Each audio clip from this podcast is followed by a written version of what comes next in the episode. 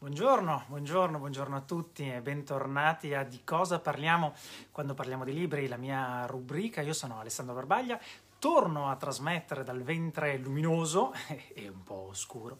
della libreria Mondadori di Vercelli e torno eh, così a condurre la mia rubrica settimanale all'interno della quale parlo di libri, ma soprattutto mi chiedo, mi domando, mi interrogo su ciò che facciamo noi librai e noi lettori tutte le volte che parliamo di libri. Davvero parliamo di libri quando parliamo di libri? O forse i libri ci interessano perché sono porte, portali, sentieri che ci conducono in altrovi che ancora non possiamo nemmeno immaginare, altrovi plurale di altrove, non l'avevo mai usato in questa accezione, perdonatemi. Io sono Alessandro Barbaglia, questa è la libreria Mondadori di Vercelli, siamo in diretta da qui oggi che è il giorno giusto, quello deputato ad andare in onda con la rubrica di cosa parliamo quando parliamo di libri. L'orario non è eh, quello giusto perché di solito cerco di andare in onda alle 12.30, ormai qui sono le 2, le 14.30 passate. Quando riuscirò ad andare in onda nel giorno giusto, cioè il venerdì all'orario giusto, cioè alle 12.30, non so, festeggeremo, ecco, mettiamola così, festeggeremo insieme. Il tema della puntata di oggi è il ritorno, un po' perché settimana scorsa è saltata per ragioni mie eh, personali, non ho potuto trasmettere, quindi non abbiamo avuto la puntata settimanale la settimana scorsa di, di cosa parliamo quando parliamo di libri, un po' perché il ritorno mi sembra argomento mh, di grande fascino in questi giorni, un argomento mh, climatico, ambientale, torna la primavera o torna l'inverno, eh, ma un, dire, un argomento anche proprio sociale, torna la nostra socialità il più simile a quella che era eh, prima della, pandem- della, pandemia o dobbiamo ancora aspettare un ritorno che è più lontano del previsto? Sta tornando qualcosa all'interno del quale ci sentiamo a casa e domestici oppure il ritorno è ancora eh, appunto distante. Quindi se da un certo punto di vista il tema del ritorno mi sembra calzare benissimo per questioni climatiche e sociologiche e sociali, molto bene mi sembra calzare il tema del ritorno sulla nostra passeggiata fra romanzi, poesie eh, odierna di, di cosa parliamo quando parliamo di libri, perché è appena uscito per Feltrinelli un saggio, eh, uno di quei saggi... Mh, che io amo molto, quei saggi ibridi eh, che sono sì saggio ma anche narrazione, eh, portano con sé la capacità del saggio di raccontare, insegnare, eh, esporre delle tesi ma lo fanno con gli strumenti della narrazione. Ecco, ehm, il saggio in questione è di Alessandro Vanoli, voilà, non riesco mai a inquadrare i libri in modo tale che si leggano non speculari. Vabbè, e ve lo leggo io. I racconti del ritorno è il titolo del saggio di Alessandro Vanoli, che è storico, eh, giornalista e eh, scrittore che colleziona una serie di racconti che hanno il ritorno eh, come oggetto narrativo e come oggetto saggistico. Eh, quali ritorni? Beh, uno senz'altro non si può prescindere dal racconto del ritorno di Ulisse, che è l'Odissea e poi molti sono il ritorno eh, di Cristoforo Colombo dall'America, è, sempre molto affascinante pensare alle andate, è sempre molto affascinante pensare alla conquista. Quando andiamo siamo sempre eroi in cerca di vittoria o di sconfitta, ma l'andata è il viaggio del, dell'eroe, il ritorno invece è il viaggio dell'uomo, è il viaggio che forse eroe è diventato o che torna da sconfitto. Però se i viaggi di andata, le andate, sono epica, eh, quasi sempre sono epica. Il viaggio di andata di Cristoforo Colombo è epico e il ritorno, il ritorno è molto affascinante, non, non, non, ne svelo molto perché lo troverete all'interno dei racconti del ritorno, ma è stupefacente, così come il, il ritorno di Ulisse è epico anch'esso, epico al punto che se l'andata è l'Iliade, è la spedizione, la guerra dei greci contro i troiani, l'assedio eh, che dura dieci anni, nei confronti della città di Troia, il ritorno è epico anch'esso perché diventa l'Odissea. Però se all'andata Ulisse va e fa l'eroe, al ritorno Ulisse o Odisseo, insomma, torna uomo, torna ad essere uomo e le parti di grande fascino dell'Odissea non sono le parti eroiche che in realtà poi sono le più famose. Cioè non sono le parti in cui eh, Ulisse mm, sfida il ciclope Polifemo o si fa legare al palo della nave eh, per ascoltare il canto delle sirene mentre ha protetto i suoi eh, compagni di viaggio con la cera quale, con le quali ha realizzato dei tappi affinché non sentano e non impazziscano, non sentano il canto de, delle sirene e non impazziscano mentre lui lo vuole, lo vuole, sentire. Non sono tanto le parti eroiche, quelle affascinanti dell'Odissea, sono le parti umane, sono le parti che hanno a che fare con la nostalgia. Ecco che cos'è il ritorno, è un nodo stretto di nostalgia. D'altra parte, in greco, in greco antico, il ritorno è proprio il nostos e i nostoi sono coloro i quali stanno tornando. Il nostos è il ritorno e la parola nostalgia porta necessariamente sempre con sé un ritorno ed ecco perché i racconti del ritorno io li preferisco rispetto ai racconti dell'andata. Eh, banalmente verrebbe da dire che i racconti del ritorno sono sempre più brevi rispetto a quelli dell'andata perché la strada del ritorno è sempre più breve. E, e cito un, il titolo di un romanzo bellissimo di Valentina Farinaccio. Ma perché quando torniamo siamo uomini e quando andiamo siamo eroi, spericolati, incoscienti. Eh, il ritorno invece è un ritorno che fa sì che si porti con, con, sé, con noi, con colui il quale sta tornando, un carico di consapevolezza che all'andata non c'era. E sono raccontati in maniera mirabile questi otto eh, ritorni. Eh, però insomma parlavamo del nostos, del, del, nostoi e quindi della nostalgia che porta sempre con sé il, il ritorno e porta sempre con sé anche quell'algia, nostalgia e nostos e algia che è suffisso che chi ha, come dire, domestichezza con, con, con la sciatalgia, con la, con la, pubalgia, con la nevralgia, eh beh, sa che quel gia è l'infiammazione, la nostalgia è l'infiammazione del ritorno. Ecco che cos'è la nostalgia, quando veniamo infiammati dall'idea, dalla possibilità e dalla poesia di tornare indietro, non tanto di tornare sui nostri passi, ma di tornare in qualità di uomini, inteso come essere umano, eh, uomo, donna, eh, eh, come dire, uso il termine eh, uomo non nella maniera più precisa possibile, tornare indietro ecco, in qualità di essere umano, di uomo e di donna, ecco cos'è la nostalgia. E fra tutti eh, quello che, eh, quello che in qualche modo mi ricama di meraviglia di più fra quelli scelti da Alessandro Vanoli all'interno dei racconti del ritorno è quello di Neil Armstrong, che è il primo uomo che ha, messo, che ha calcato il suolo lunare, la polvere lunare, con quella frase epica perché sta andando, l'andata di Neil Armstrong è quella, è piena di epica e quindi la, la, frase, questo è un piccolo passo per me ma un grande balzo per l'umanità, è una frase epica ma quanto di affascinante c'è nel ritorno di un uomo che è stato al di là dei confini del cosmo e dello spazio, l'uomo che ha messo piede su un altro corpo celeste e ora torna, torna a casa, torna alla sua famiglia, a sua moglie, ai suoi figli, torna al pianeta Terra. Come si torna dopo un'esperienza così? me lo sono sempre domandato, ma Neil Armstrong il lunedì mattina, quando è andato a fare la spesa al supermercato, ma come l'ha fatta? Con che stato d'animo ha fatto la spesa Neil Armstrong, lui che il giorno prima era sulla Luna, insomma che, come si rientra nella realtà. Eh, bellissimo, libro davvero molto bello, I racconti del ritorno, Alessandro Vanoli, Edito Feltrinelli, è il primo tassello della nostra puntata odierna di, di cosa parliamo quando parliamo di libri, incentrata sul tema del ritorno e dei ritorni, e il secondo tassello, il secondo libro, che è primo romanzo, considerato insomma i racconti del ritorno eh, saggio, insomma definiamolo così per semplicità, il primo romanzo è unico in realtà della giornata, è L'anomalia, voilà, edito La nave di Teseo di Hervé Latelier eh, ha vinto il premio Goncourt l'anno scorso, nel 2020 in Francia. Il premio Goncourt è il premio più importante per la letteratura francese ed è oggettivamente un libro importante perché ha a che fare col ritorno, a mio giudizio. Un po' perché è un metaromanzo e fa sì che si che il lettore torni ad avere a che fare con un metaromanzo. Che cos'è un metaromanzo? È un romanzo costruito su più forme, su più tempi e su più spazi anche. Insomma, vi racconto brevemente la trama e poi entriamo nella questione del ritorno al metaromanzo. L'anomalia è quella che vive un, un aereo, un Boeing del, dell'aviazione francese che atterra all'aeroporto JFK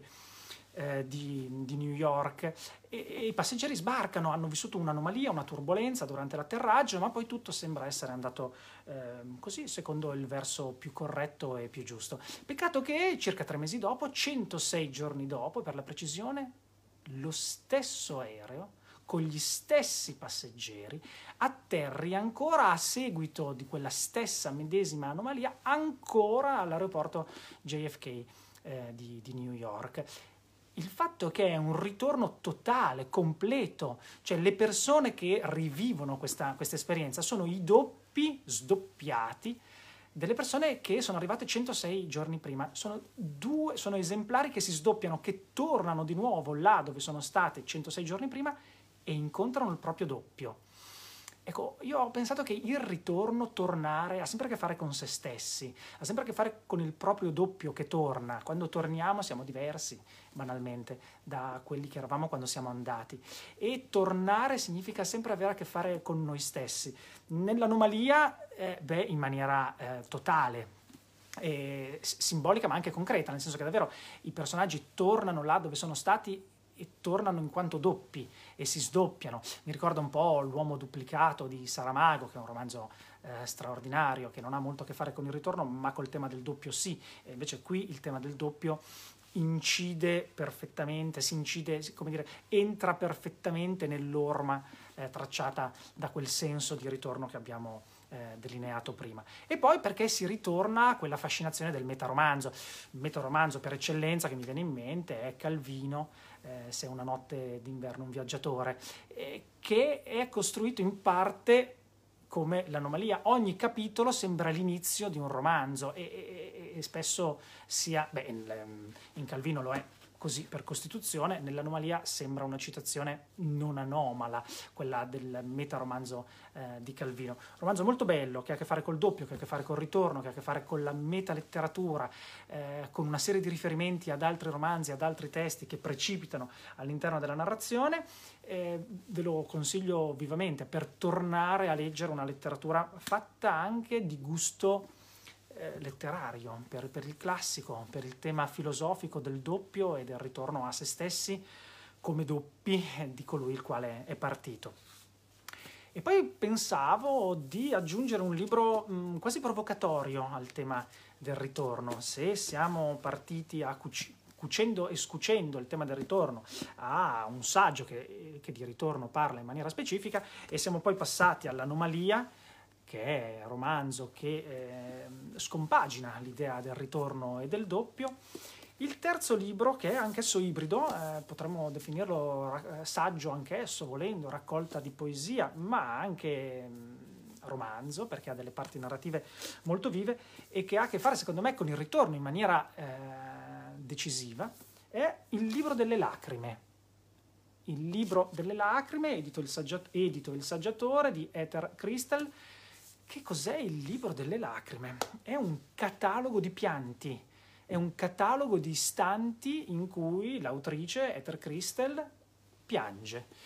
Ci ritorna con la memoria, mm, cataloga, rievoca e racconta gli attimi, gli istanti in cui si è sciolta nei pianti più colossali della propria vita esistenza. E il, il, il, pianto, come dire, ha una cattiva nomea. Noi pensiamo sempre che le lacrime, il pianto siano eh, pianti di disperazione, di dolore, di afflizione. In realtà il pianto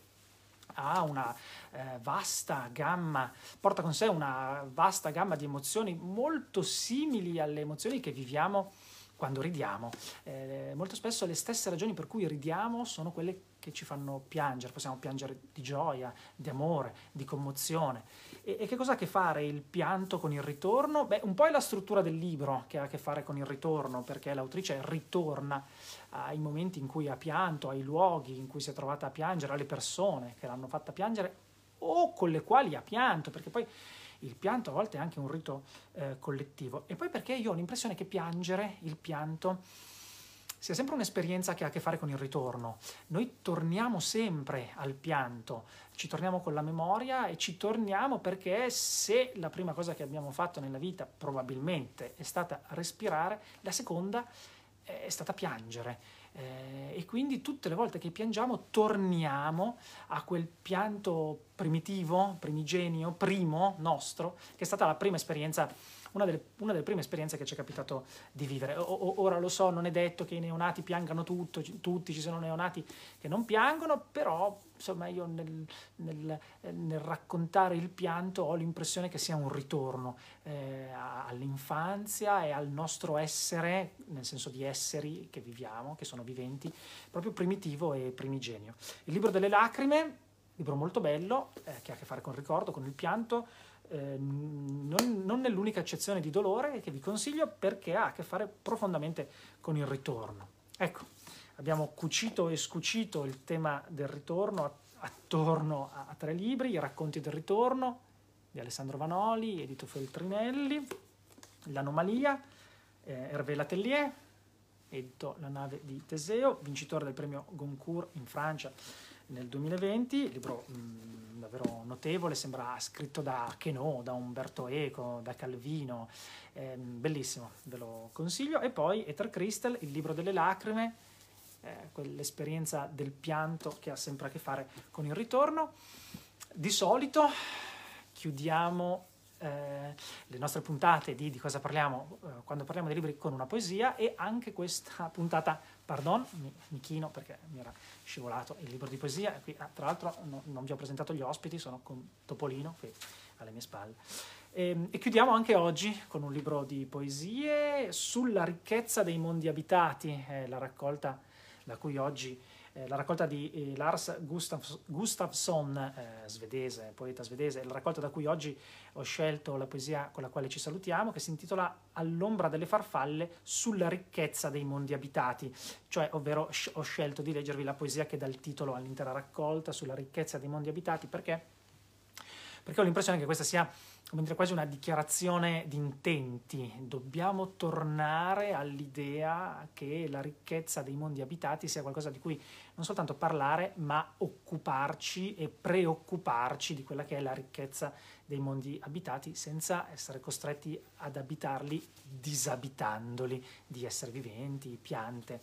e tutto ciò che è vita. Quindi occupiamoci della ricchezza dei mondi abitati, lo facciamo e torniamo a farlo, torniamo a farlo con le parole di Lars Gustafsson, Crocetti Editore è l'editore di questa raccolta, bellissima. Um, una precisazione, Gustafsson è poeta complesso e complicato, um, come spesso capita ai nordici, hanno anche eh, dire, una poesia matematica, eh, sociale e scientifica, però, quindi spesso ci sono come dire, dei riferimenti alla matematica pura e alla logica che non sono immediati per un lettore come me che non ha grandi competenze di queste discipline scientifiche. Ecco, eh, ecco anche perché ho scelto sulla ricchezza dei mondi abitati, perché nel Carme, nella poesia che leggiamo oggi, non ci sono questi riferimenti matematici che mi mettono sempre un po' in, in difficoltà. Leggiamo e ci salutiamo. Sulla ricchezza dei mondi abitati. In alcuni mondi si è confermata la, conget- la congettura di Riemann sui numeri primi. In alcuni mondi sono state strappate le connessioni coi funghi e le piante e con tutte le creature animate. In qualche mondo il buio è più profondo, in altri è più illuminato da meraviglie e da pietre parlanti. In parecchi mondi l'estate dura ancora un secolo e coloro i quali hanno la sfortuna di nascere nei secoli invernali, beh, trascorrono la vita dormendo, rinvolti e rivoltati nelle pellicce e nei bozzoli grigi del loro pelame. E poi tornano, tornano lì dove tutto è già stato scritto almeno una volta, cioè nella ricchezza dei mondi abitati, là dove anche questa poesia una volta è già stata scritta ed è stata scartata. Eccoci, vi avevo detto che non faceva riferimenti matematici in realtà, ecco, nella seconda stanza, al quarto verso, abbiamo un riferimento ai numeri primi, ma vabbè, insomma, perdonatemi. Eccoci tornati a che cosa parliamo quando parliamo di libri, eccoci tornati alla puntata che parla di ritorno. Io vi saluto, settimana prossima ancora saremo in onda il venerdì, spero nell'orario consueto, cioè alle 12.30 e il tema non l'ho ancora del tutto scelto perché vorrei recuperare qualcosa anche eh, delle puntate che avevo, che avevo, preparato e che poi non sono riuscito eh, a presentarvi e a raccontarvi. Certo che il 12 aprile è l'anniversario del primo eh, volo eh, oltre l'atmosfera di Yuri Gagarin, cosmonauta russo e avendo letto, io sono un grande appassionato di storie della conquista dello spazio, avendo letto i racconti del ritorno e avendo trovato Neil Armstrong come grande protagonista di uno di questi, ecco raccontarvi qualcosa di Yuri Gagarin